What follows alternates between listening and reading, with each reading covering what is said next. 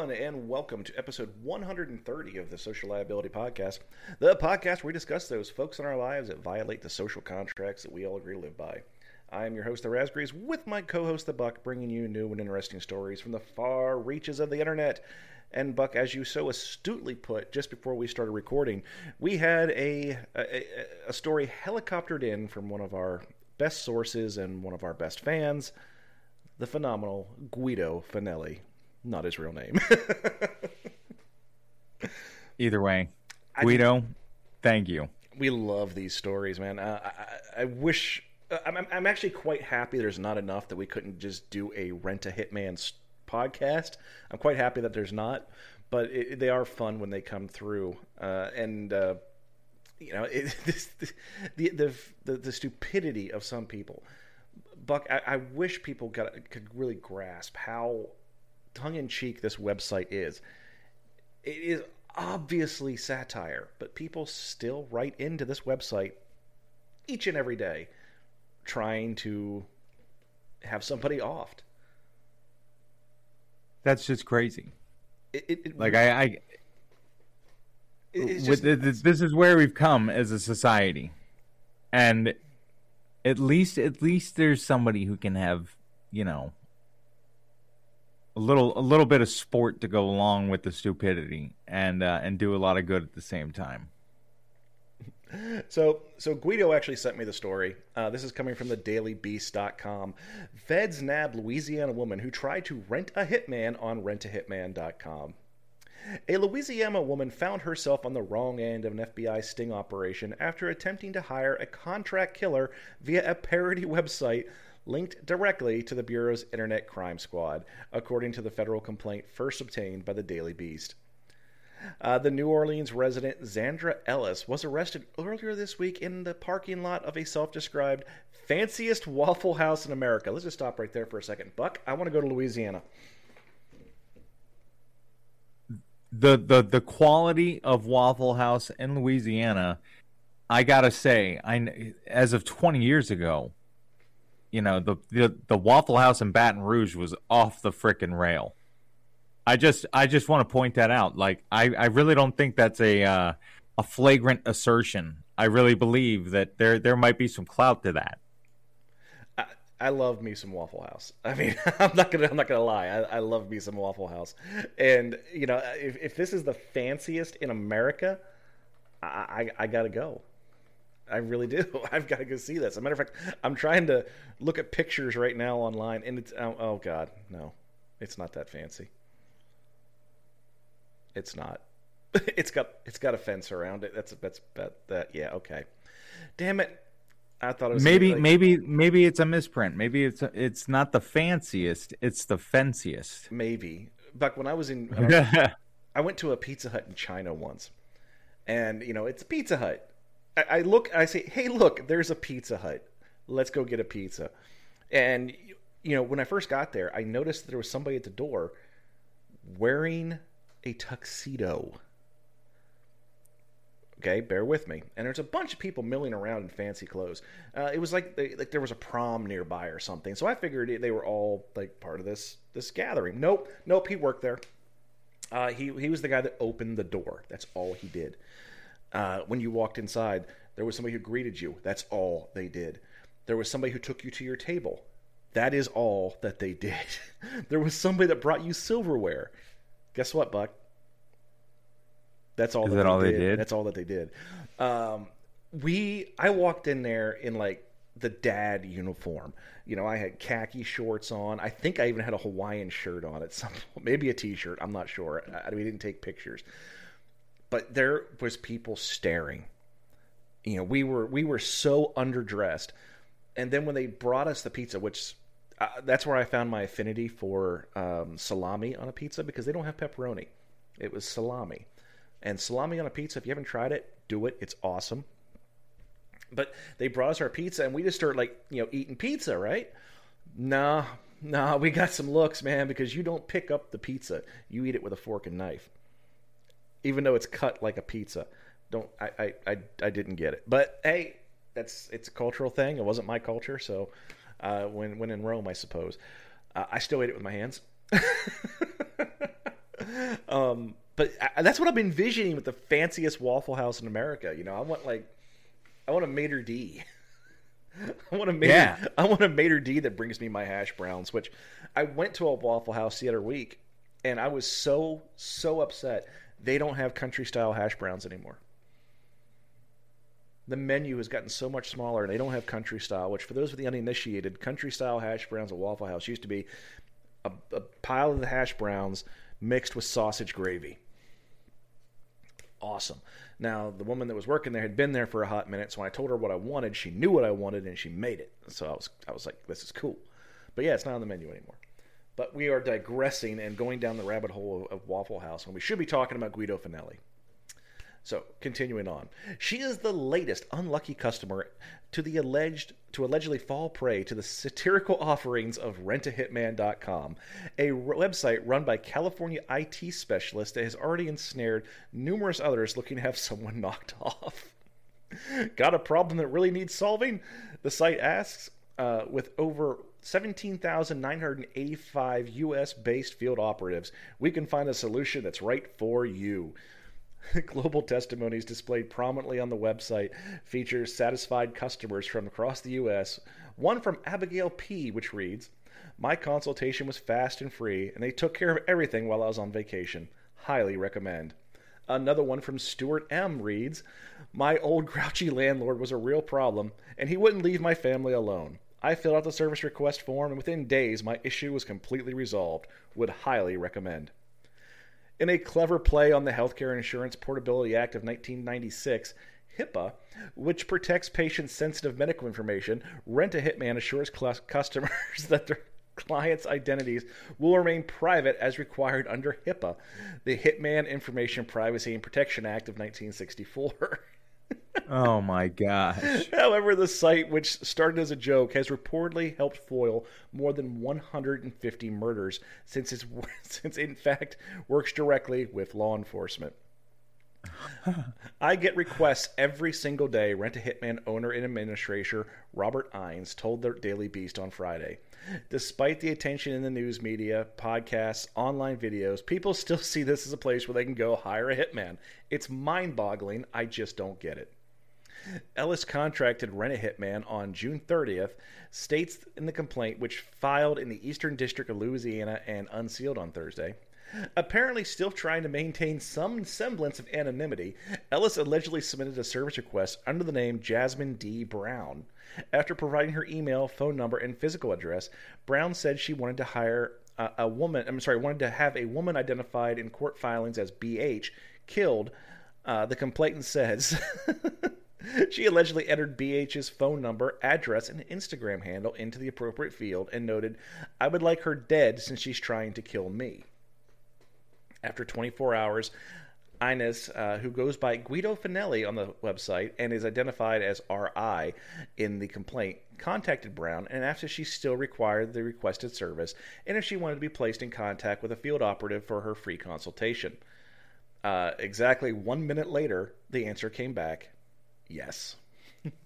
Inez told the Daily Beast that he gives all potential customers a cooling-off period for them to change their minds. He said the Ellis request seemed particularly violent and that she included photos of her intended target. Inez checked out the names and determined that... I'm sorry, Inez, I think. I'll ask him later. Checked out the names and determined they were indeed real people, leading him to believe she was serious. At approximately 9:44 Pacific Daylight Time, R.I. emailed Ellis to ask why the name she provided on the request form read Jasmine D. Brown, but the real name associated with the email address, Beautiful8Honey at ZohoMail.com, depicted Zandra Ellis. Ellis replied, "I don't want my real name out there just in case this isn't real or if it comes back on me, so I wouldn't go to jail for wanting something like this done. I just didn't want it to fall back on me." On July 3rd, Inez reported Ellis requested to the FBI National Threat Operations Center. On July 5th, an undercover FBI agent reached out to Ellis to go over the plan. In a text message, the undercover agent introduced himself as Ace and asked Ellis if she was still interested in going through with the job. After Ellis said she was, the agent inquired as to when she would like to make that move. Depends on the price, Ellis responded. The two eventually agreed on a G, or $1,000, according to the complaint. The undercover agent informed Ellis that she would be required to provide 10% of the payment, which would be $100. Ellis responded, "Okay, cool, I got that $100, but I'll need just a little time for the rest unless I do installments, LOL. The undercover agent asked Ellis where she wanted to meet, and Ellis replied, Waffle House on Canal Street. Cool with you? On the afternoon of July 6th, the undercover agent showed up at Waffle House to meet Ellis, who arrived pushing a small child in a stroller. They sat at the corner discussing the upcoming hit, and the undercover agent secretly recorded the conversation, according to the complaint. Ellis told the undercover agent she had been feuding with BH over social media because the two women have children by the same male who was not identified by name. Ellis maintained if someone wanted her and her unborn child dead, they had to go. Okay. Ellis allegedly handed over the agreed-upon $100 down payment to the undercover agent, who asked how she wanted confirmation the assassination was successful. The complaint said that she replied that she had filled that part out online, but said that a code word would be fine. After the balance due, Ellis allegedly told the undercover agent she got paid every 2 weeks and planned to devote at least $250 from each check to it. Once the $1,000 was paid down, the undercover agent said the job would get done. In the meantime, the undercover agent asked Ellis had anything to protect herself. Ellis glanced at her backpack and told the undercover agent, "When you see me with this, I'm always strapped." When Ellis exited the Waffle House, she was arrested and found in possession of a Ruger .308 pistol containing live rounds. She is now charged with interstate commerce facilities and the commission of a murder for hire. When a life is in jeopardy, I want the case to get into capable hands, Inez told the Daily Beast. Fortunately, a life was saved in this process.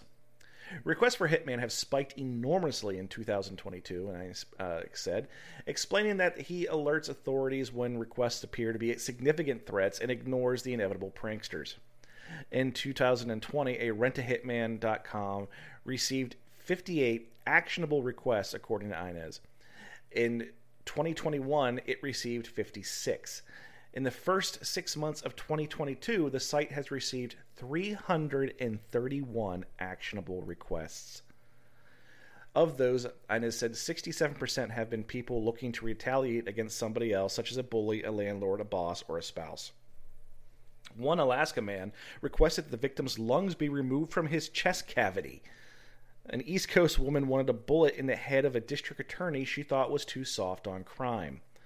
One requester in Indiana who said her roommate wouldn't leave asked the interloper be pinned to the wall with knives through her wrists and ankles, her abdomen sliced open, and her heart set aside in a cooler with ice. Jesus Christ. If convicted, Ellis, who does not have a lawyer listed in court records, was unable to reach for comment, faces up to 10 years in federal prison. God wow. Damn. Wow. Yeah. Wow indeed, sir. Guido out there doing God's work, man. That's about what this equates to. And the funniest thing is, Guido made sure I got this story. So it's not as though we're trying to keep it hush that it's not a real thing. It's if you just do a cursory search for rentahitman.com on Google, you'll come up with countless stories from different news agencies covering how this guy puts people in jail. But people are still so fucking stupid that they fill out that form and they meet with the hitman and think they're going to get somebody killed for $1,000. I can't get a nice couch for $1,000. You're not getting that service for $1,000 in this country. Mm-mm. No. Well, not reliably, at least. I could pay a crackhead $50 to do anything, but that's about what we're talking here. But we're talking about quality services here, man. Rent-A-Hitman. They've got over 17,000 field operatives. That's true. Now, my question is, who picked up the bill at Waffle House? Did he pay for the coffee they had at the consultation, or did Miss Ellis, or did they go Dutch? You know, that's an interesting question, because I would think that a federal agent, undercover or not, would at least have access to, like, a company credit card or maybe some petty cash. I mean, you know, who knows, man? Who knows? But I'm saying is, if she can't even come up with $1,000. She said, "Here's $100 down payment. I'll give you $250 every 2 weeks until I pay it off. And then you can kill her." But you know, so well, those who fail to plan to fail, man. Oh man. She came out with like a whole strategy. Either way, you know, good job, Guido. You know, like Raz said, doing God's work. And, you know, unlike some of the, you know, elderly shrivs out there who do God's work, you like to have some fun. And there's nothing wrong with that. Nothing wrong with it, especially if you're doing God's work and having fun at someone else's expense. I mean, this is a win-win-win in so many categories of personal satisfaction. I mean, somebody should send you an edible arrangement, Guido. Because nothing says thank you like pineapple on a stick. Dude, but you know what the funny thing is, though? It's really not funny, but it's a reality. You know, we are on my real account, under my real name. I'm friends with Guido persona on Facebook. And he was having this... you could tell he was frustrated last week because he had a case where somebody was trying to and they make a credible threat, and he could not get the police district attorney or anybody in that jurisdiction to take it seriously. They wouldn't call him back. They wouldn't entertain anything. He ended up having to get somebody at the FBI involved or the Department of Justice. I'm not sure which. I'd have to look it up. But he had to get them involved to get this podunk idiots to open their eyes. But like I said earlier, if you just do a brief search for Rent-A-Hitman, you're going to see how many people this guy has helped put in prison. I mean, just because, oh, no one's going to hire a hitman this day and age, not in this little small town, never happened here. No, that's exactly where it happens. That's exactly where it happens, folks. Yeah, like, you know, we've covered a couple of these, man. Oh, more than a couple.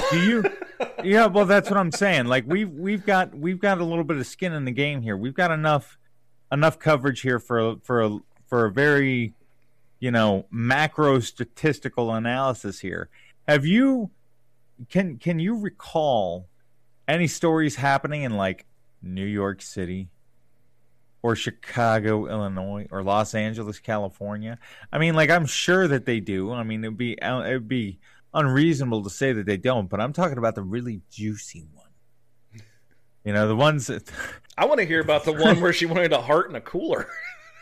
That's what I'm saying. Like, that did not come from some, like, major metropolis. You know, it's not some huge metropolitan area where the lady with the cooler and the heart are all coming into the play here. Like, this is somebody from, like, outside of Lake Winnipesaukee, New Hampshire. Like, Winnipesaukee? Yeah, Lake Winnipesaukee. Is that a real place? Yes, it is. Well, Guido, when you listen to this, I would love to hear about that one where they wanted her pinned to the wall and her entrails removed and put on ice. I would love to hear about that one. And I'd like to be able to pinpoint on the map about how far it is away from Lake Winnipesaukee. Of course you would. All right, we're moving on to WSBTV.com. Georgia man jumps into alligator-infested pond to escape arrest. While running from out of the frying pan and into the fire. When running from police, there probably isn't very much to check for dangerous wildlife, but it would probably be a helpful thing to do. Police in Chatham County, Georgia, were hot on the tail of 29-year-old Billy Sloan, which, let me tell you, if there was going to be a criminal that jumped into alligator-fested waters, I would expect him to be named Billy Sloan. Just saying. After he went on a crime spree, so to get away, Sloan jumped into a pond. He didn't realize until after he had jumped into the pond, it had alligators in it. Instead of getting out of the water, however, Sloan began an hour-long standoff with police from the middle of the pond before ultimately being arrested. Police say early in the morning they found Sloan at a gas station in his stolen car. As an officer approached, he sped off. A few moments later, another officer saw the car and began following Sloan. They say Sloan ditched the stolen vehicle and began running towards homes in Al Henderson Golf Course community. Sloan then entered 5 of the homes while the residents were inside. Jeez, that's a little off-putting. Later, the residents spotted Sloan as he was running down towards the pond at the golf course. Officers quickly realized there were 2 alligators in the pond with Sloan, one of which swam straight at him and began circling him. Sounds like problem solved right there. Just saying. Officers were able to scare away the alligators by having their helicopter hover over the pond. After the alligators swam away, officers tossed Sloan a life jacket, but he refused to grab it. After spending an hour in the water, officers and the department's amphibious vehicle got into the water to bring Sloan to shore. Sloan was taken to the hospital to be examined before being cleared and taken to the Chatham County Detention Center. He's being charged with 1 count of theft by receiving stolen property, 1 count of burglary, 4 counts of criminal trespass, 1 count of drug possession, and 1 count of obstruction by fleeing. No one else was injured during the incident. I would be very interested to talk to an officer who works at that facility. I would ask him. I'd personally request him to do a cell search and see if there's plans or, some kind of chart for self-improvement. And step 1 is check for wildlife. Like, I'm sure that this man, regardless of what path he takes through life, he will always be very, very aware of what Mother Nature has in the field of play. Bro, I'm just picturing this dude out in the middle of a pond in the golf course. They're like, come in! He's like, no! Like, if he just stays out in the water long enough, they'll go away. And, a golf course pond is probably, 1 step above cesspool. Especially when it's full of alligator poop and goose poop. Well, no, man. People. Okay? People. People... I have actually seen people at a golf course stop, whip it out, and piss in the pond. I've never pissed in the pond, I have pissed in the trees. Yeah, well, everybody, that's okay. Everybody, there's lots of vegetation for your fertilization, but the problem is that, that pond is not a toilet. And there are people who go to a drunk rant, not a drunk rant, but they get rowdy as shit on a golf course, man. They get all drunk and start driving around on golf courses and blah, blah. And you know what? Some drunk frat boy or old senior citizen, you're not going to walk all the way over to the tree line. You're just going to take it out and piss in the pond. That happens. That's what you're worried about, is just one or two dudes pissing in a pond. Never mind. Not one or two, man. Not one or two. Not one or two. Go there on a really hot day, man. It smells like a urinal. That guy, I'm not worried about it. I think I've spent more time on a golf course than you. You know what? You may have. But I have participated in a lot more golf-related hijinks than I care to admit. I can't really go into the ones here without permission. Statute of limitations may not have expired on some of them. Well, anybody involved in any story that I might tell is 100% able to run faster angry than I can scared. I don't know, dude. I've seen you put that chair in high gear. 6.5 miles per hour is the maximum. I am far from Usain frickin' Bolt. Okay? That's all there is to it, man. You'll make up for it in the long game, though, because you don't... Yeah, you know what, though? You know, that is very true. You know, if I were to pursue somebody and I were to able to keep them in my line of sight, they'd have to be at 6.5 miles an hour for approximately 17 miles. Like, that is almost a marathon to get away. But either way, we digress, man. Guys swimming around in the middle of an alligator-infested urinal at a golf course. And... Sorry, wow. my computer is dinged because I just got a message from Guido Finelli. I told him we were going to record on the episode today, and he thinks that's great. So, Guido, thanks for listening. Yeah. You know what? That's just great. You know, that really makes the last 2 years just completely worth it. You know, at least we've got one. Right. At least we've got one. Oh. But either way, man. Either way. So back to our alligator urinal guy. I picture Joe Dirt. You know, Joe Dirt floating out in the middle of this pond. Just like, nah, I'm not coming in. I'm going to float here forever.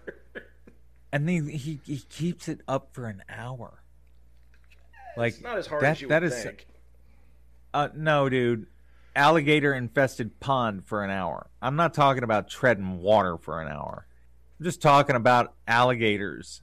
I know the helicopter's scaring them away and everything like that, but still, you are in a pond. You are in a pond. This is not a river.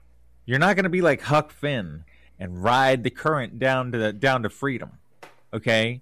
That doesn't happen in a pond. It is a glorified bathtub in the middle of like land.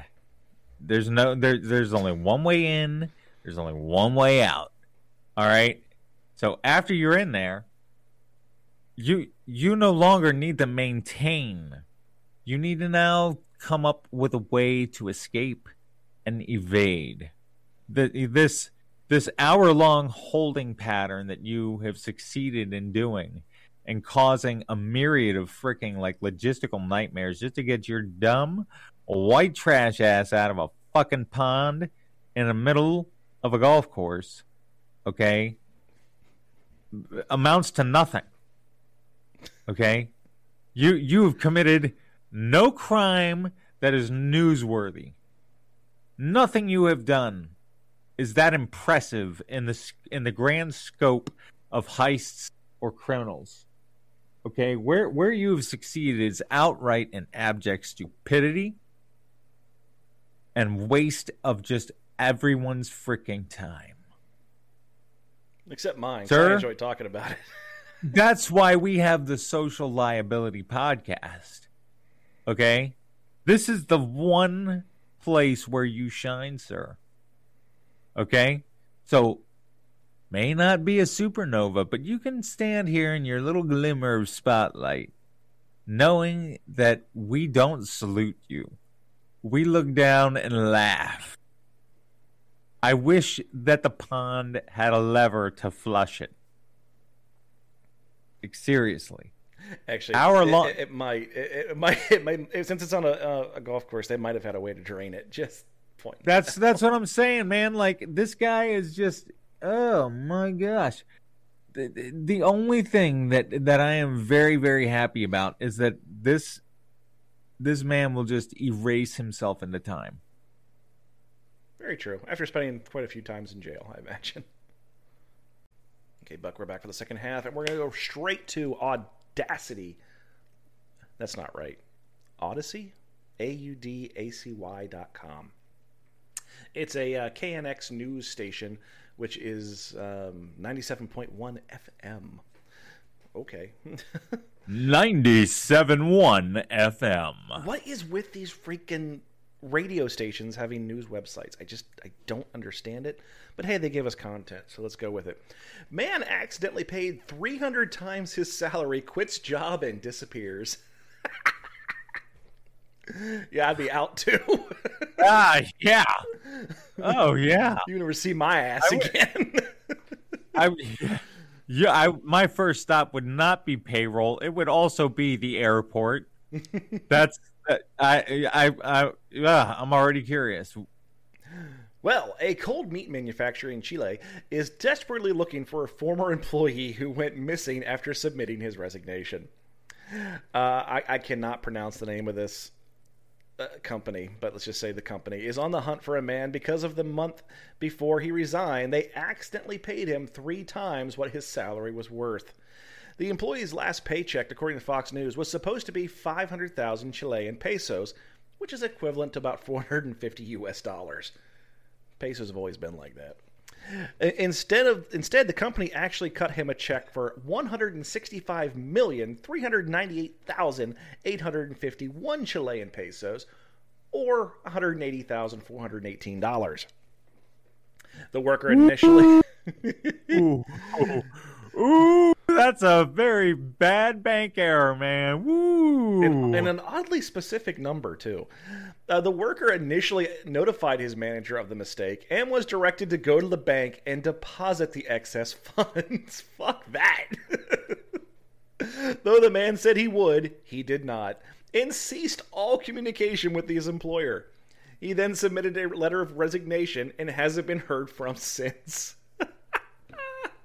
The company has filed a complaint against the worker, alleging that he misappropriated funds. But thus far, no arrests have been made. He didn't do any malfeasance. Nothing. They just gave it to him and then said, hey, we know we fucked. Yeah, thanks for letting us know we fucked up. You fix it for us. Now, fuck you. It's my money now, bitch. Yeah. If it were theft, we would have heard about the police being involved somewhere. Yeah, this is a civil matter all day long. Oh goddamn! I wouldn't even call it a civil matter. Well, of course it would be a civil matter, but you fucked up and you paid the man. You know, you could win it back if you got him to court. If you get him to, well, I mean, this is also Chile, so I'm not sure what the laws are there. Doesn't matter what the laws are there because he ain't there anymore. He gone. He got paid the equivalent of $180,000 U.S. dollars in Chile. Did you hear the currency exchange rate? They accidentally paid him $165 million. Cuban pesos, is that, or Chilean pesos, is that what that was? 165,398,851 Chilean pesos. If your exchange rate looks like that and you just made the equivalent of 180,000 US dollars, would you stick around in that fucking country? I wouldn't be there. Nope. That check would have been there long enough for the deposit to stick. After it did,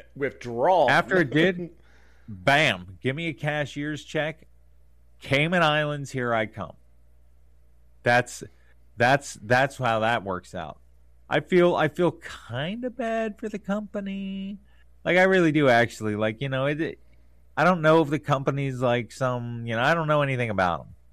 All I know is some accountant lost their job. That is a very, very true assertion. I think the entire accounting department lost their job.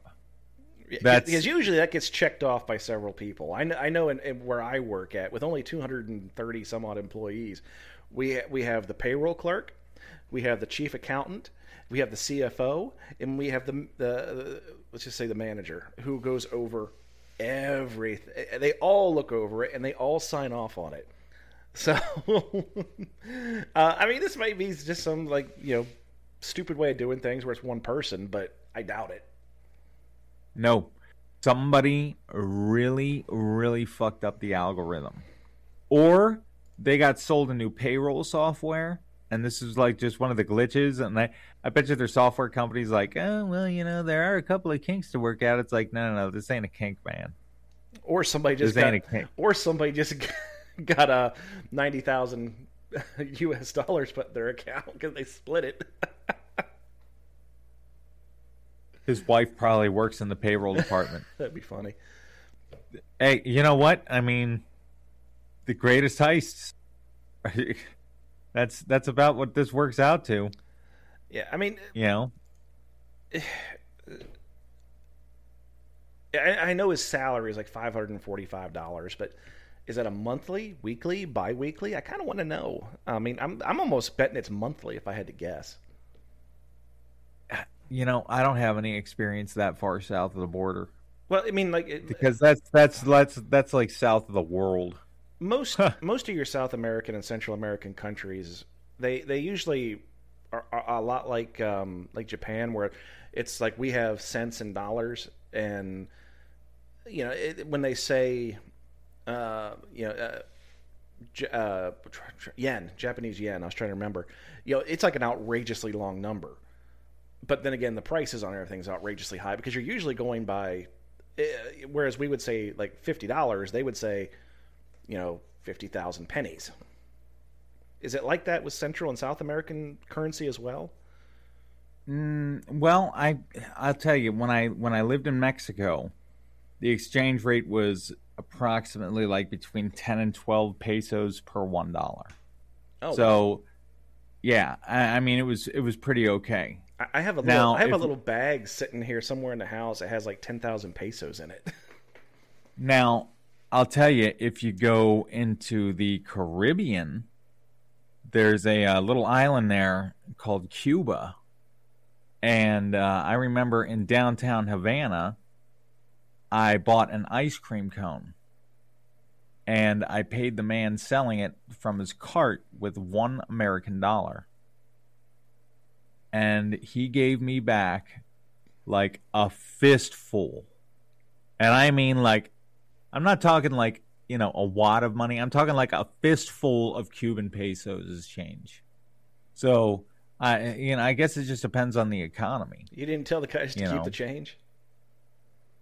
I really was just so flabbergasted by the fact that, like, Monopoly money was good somewhere. I was just, that's what I was like. Oh my gosh, it's got so much color, like it's so like shiny. All sort of there's all those countries down there. There's all a lot of things going on with their money, dude. When I mentioned it earlier, I spent some time in China, and there was one point I had to take. I think it was $5,000. And I had to go to a bank and exchange it for yuan, which is the Chinese currency. And the bank experience was something else, let me tell you. But the long story of it short is when I walked out of there, my guide said, you know, our hotel was right across the street. He says, go straight back to your room, put it in the safe. And I'm like, okay. But then they hand me the money. And no joke, dude, it was probably as tall as a Starbucks cup. I mean, it was like a stack of this red money. You know, we just called it the red money. And, you know, I had this giant stack of red money in a big manila envelope. And I'm like, and everyone knows that the white guy walking out of the bank with the manila envelope's got nothing but a bag of cash. You know? So I that was like the one time I really did feel uncomfortable. The entire time I was there, I scooted straight back across to that hotel and went straight to my room. and I good man. And I used like a weird card. It was like a GameStop card or something to lock my safe, just so I could put everything in the safe. I wasn't having it, but you know, at the same time, you went somewhere with that Ewan, and it was like you want a cheeseburger, you got to peel off a couple hundred. You know what I mean? Listen, man, just good move, man. Like the primary tenet of traveling outside of our country, and a lot of times even within our country, you know, is listen to the locals. Like that man told you, take that, go right back to your hotel and lock it away. Like, there's no stopping to use the pisser in the lobby of the hotel because you got to go really bad. No. Go straight to your room, put it in the safe. Listen to the locals. But so no, man, Guy obviously is no longer in Chile. I would say that he probably went to Argentina. Because people are very... Well, the thing is that people are very snooty in both of those countries. Really? Yes. Argentinians are like the Italians of South America. But they speak German. Oh! No, I just... We could really go down the rabbit hole here. I've got a lot of personal problems with the mannerisms of stereotypical Argentinian folk. Hmm. It was funny because my wife, when she was in college, she was taking a Spanish class, which you helped her with, and it was funny because you didn't speak Spanish. You spoke Mexican. Let's just call it reality here. No, that's what it equates to, man. Yeah, you spoke Mexican. That I still speak Mexican. Right. Well, she was getting tutored by you, but she had a Spanish teacher that was from Argentina. So there was a little bit of a disconnect. Yeah, a little bit of a disconnect. But you were teaching her to swear, so that was the most important part.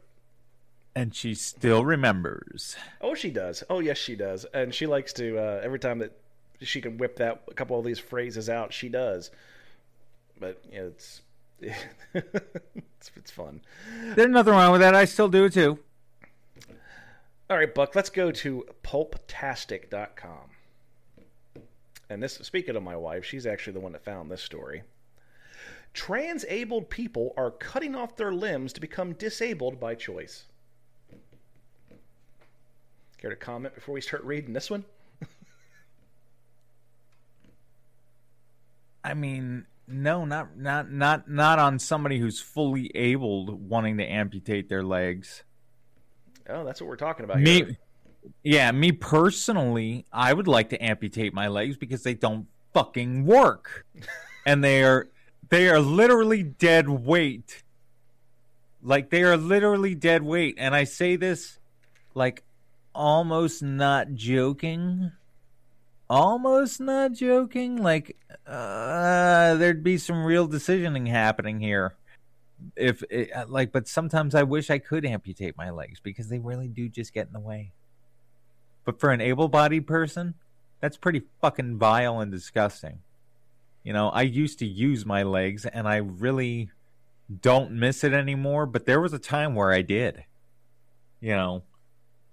Don't take that shit for granted, you dumbasses. Well, people with disabilities are often limited by their disability. It can affect their day-to-day life, the activities they are about to do, and how others treat them. People in wheelchairs... People in wheelchairs cannot go where people who can walk do. Blind people cannot see what others see, and deaf people cannot hear what we hear. However, there is a subset of people in the world who became disabled by choice. Trans-abled people, or transabled for short, have an overwhelming desire to become disabled themselves. An increased number of people are injuring themselves in an attempt to become disabled, as they claim they feel like imposters in their own body. They are driven by a need to feel what it is like to be paralyzed, blind, or missing a limb. To them, their able-bodied life is extremely dissatisfying, and they would rather be disabled. One trans-abled man, known as Jason, spent months researching ways to remove his arm and learned first aid to prevent himself from bleeding to death. He even practiced amputation on animal parts he bought from a butcher. Jason went on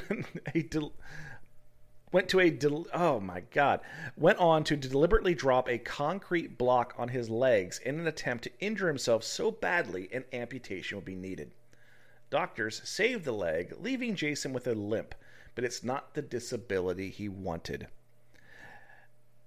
Alexandra Barrel, a Quebec academic who lectures on transability, says that the condition... The person would want to become deaf, blind, amputee, or paraplegic. It's a really, really strong desire. The condition can be life-threatening, as many who identify as transabled arrange accidents in their efforts to achieve their desired body type and often kill themselves. Many trans-able people identify strongly with transgender people as they feel they are not in the right body and believe transability should be treated similarly to transgenderism. Clive Baldwin, a Canadian academic, suggests that amputation may help trans-able people in the same way cosmetic surgery helps transgender people achieve their ideal bodies. But sadly, the trans-able community has been met with open hostility from parts of the disabled community, who feel that trans-ableism steals valuable resources from disabled people and even romanticizes disability. This leads to secrecy among many trans-abled people, with one 78-year-old man who wishes to remain anonymous, revealing that he lived with this secret for over 60 years and never told his wife. In a wide range of reasons as to why trans-abled people do what they do, some people feel as though they were born in the wrong body and the able-bodied life should never have happened. For some, it's a sexual fetish, and for others, it may be because they feel more comfortable in a wheelchair even though there is nothing wrong with their legs.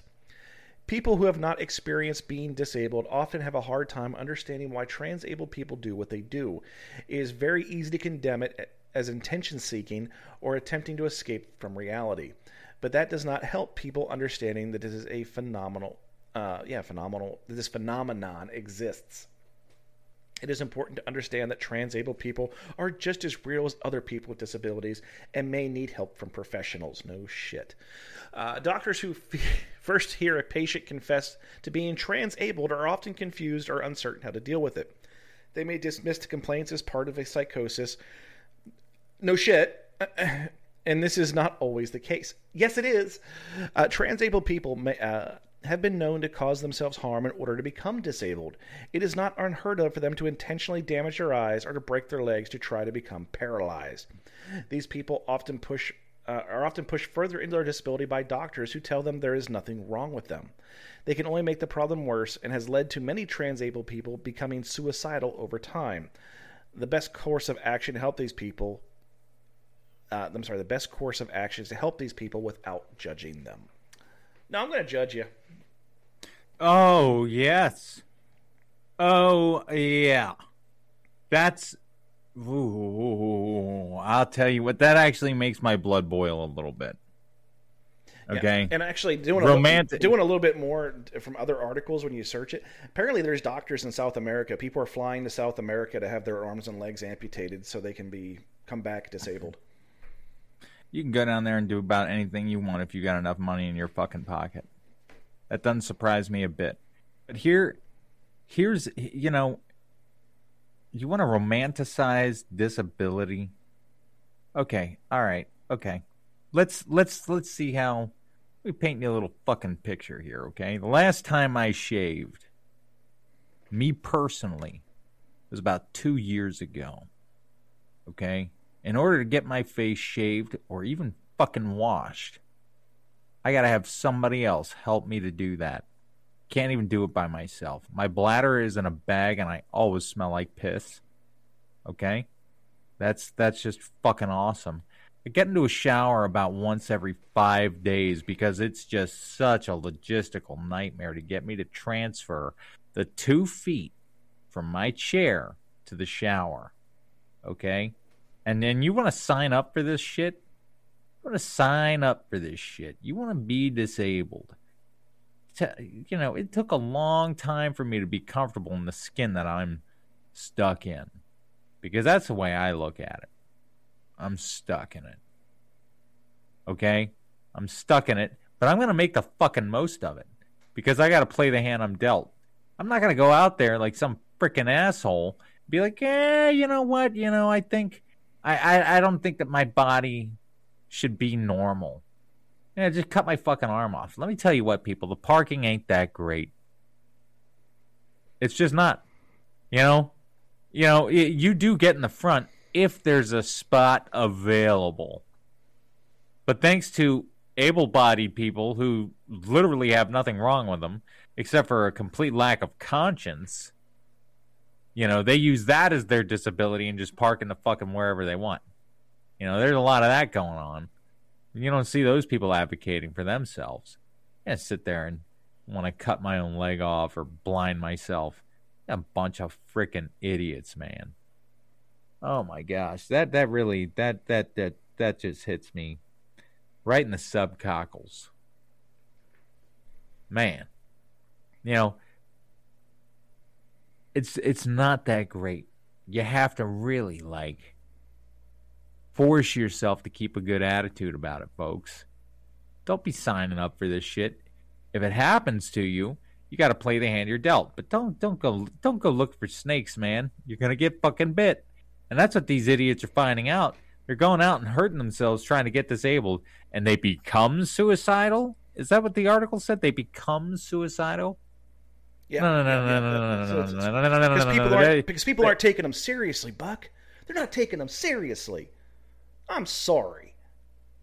This is a mental illness and should be treated as such. The whole concept of, oh, we should just... You know, we should let them cut off their arms and their legs because it's a treatment. No, how about we fucking teach these people? You know, if someone's suicidal, do we say, okay, well, we should let them kill themselves? No, we hospitalize them. We get them treatment. Man. We do outpatient therapy. But we should just let them cut their leg off. No. Yeah, if you let the kid just touch the stove, he'll figure out it's hot. Yeah, that's a stove, dude. A lot easier to fix a burn than it is a leg coming off. Now, they become suicidal? No, they have always, they've been on the precipice of suicide for quite some time. Just, wanting to inflict an injury on yourself that badly to where you're almost dead. You don't quite want to kill yourself. You just want to hurt yourself really fucking bad. And now you're surprised that they've jumped the gun from... this to actually suicidal? We couldn't see this one coming? Yeah, you know, for years we've known that people that are cutters are more prone to suicide. But I guess we, you know, if we put a fancy word on it and call it transabled, that means it's not a bad thing, I guess. It is a horrible thing, man, because, again, like the article said, it takes away resources from people who need them. Like, if your body works fine, don't go fucking up your... Don't put holes in your boat. You know, don't put holes in your own fucking boat. You know, I'm not going to go into any details of it, so, Buck, let's just keep this, you know, follow my lead on this. I've been trying to get with a doctor now for... Ow, Christ, Buck, months trying to get something extremely simple that I've had previously. But the reason I'm having such a hard time with it is because it's part of a disability that is non... I don't need a placard. Okay, let's put it that way. I don't need a placard. But so many people have abused and tried to game the system to their benefit that I have had to call upwards of 30 different, well, maybe 20 some practices, trying to get a doctor who's willing to sit down and have a conversation with me, not even just do what I want, because that's not part of this. And when I have the conversation with usually the office managers or in some cases the provider, I have to say, you know, this is what I would like to see happen if you agree and with previous doctors' diagnoses. And, you know, I'm having such a hard time because of ass clowns like this. Yeah. No, man. Like, I normally don't get excited about very much when it comes to being disabled or having a disability or... even others abusing their own disabilities to get a little further along. Like, that shit really doesn't rub me the wrong way. But this? Man, I didn't think I could get an itch under my fingernail like that. Like, oh. It's like it itches in a place where I can't scratch it. Like, that just bugs me. You know? And talk about taking shit for granted. Yes, indeed. But either way, man, you know, I still just have a hard time wrapping my mind around the fact that they're puzzled about how these people who are willing to take big motherfucking slabs of concrete to drop on their legs, they're willing to cause themselves this much injury, and then they're wondering how they jumped the gun, and they're like, I don't understand how this person could become suicidal. Like, why would, how could they even conceive hurting themselves? But Buck, if we let them cut their legs off, they won't be suicidal anymore. I beg to differ. Because next it's going to be, well, I got the legs removed, I might as well go with my left arm. Hey, this is working out great. Let's go ahead and take my eardrums out. You know, I mean, it's just gonna progress. It's like people that are addicted to plastic surgery. Have you seen some of these monstrosities?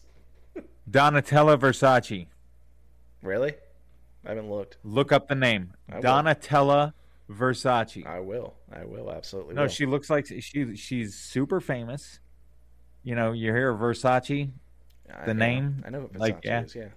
Yeah. Donatella Versace is probably one of the most stereotypical kids. Uh-huh. Yep. Oh, God. That's a real person, Raz. Oh, God. Yeah, addicted to plastic surgery? Oh, my God. Yeah. I think so. Don't be a Donatella, folks. Stop dropping heavy shit on your arms and trying to cut your own limbs off. All right, Buck, that's going to bring us to the end of another episode of the Social Liability Podcast. Make sure you check out our Wednesday episode. It's still being labeled a Social Liability Podcast. We haven't come up with a new name yet. If you have a new name for our Wednesday episode, we'd love to hear it. It focuses around stories from the subcockles of the internet, also known as Reddit. This week, we're going to have a lot of stories asking if they are the asshole. That being said, folks, I am the Raz. He is the Buck. Wishing you all a happy and safe week, and we'll see you on the next episode of the Social Liability Podcast.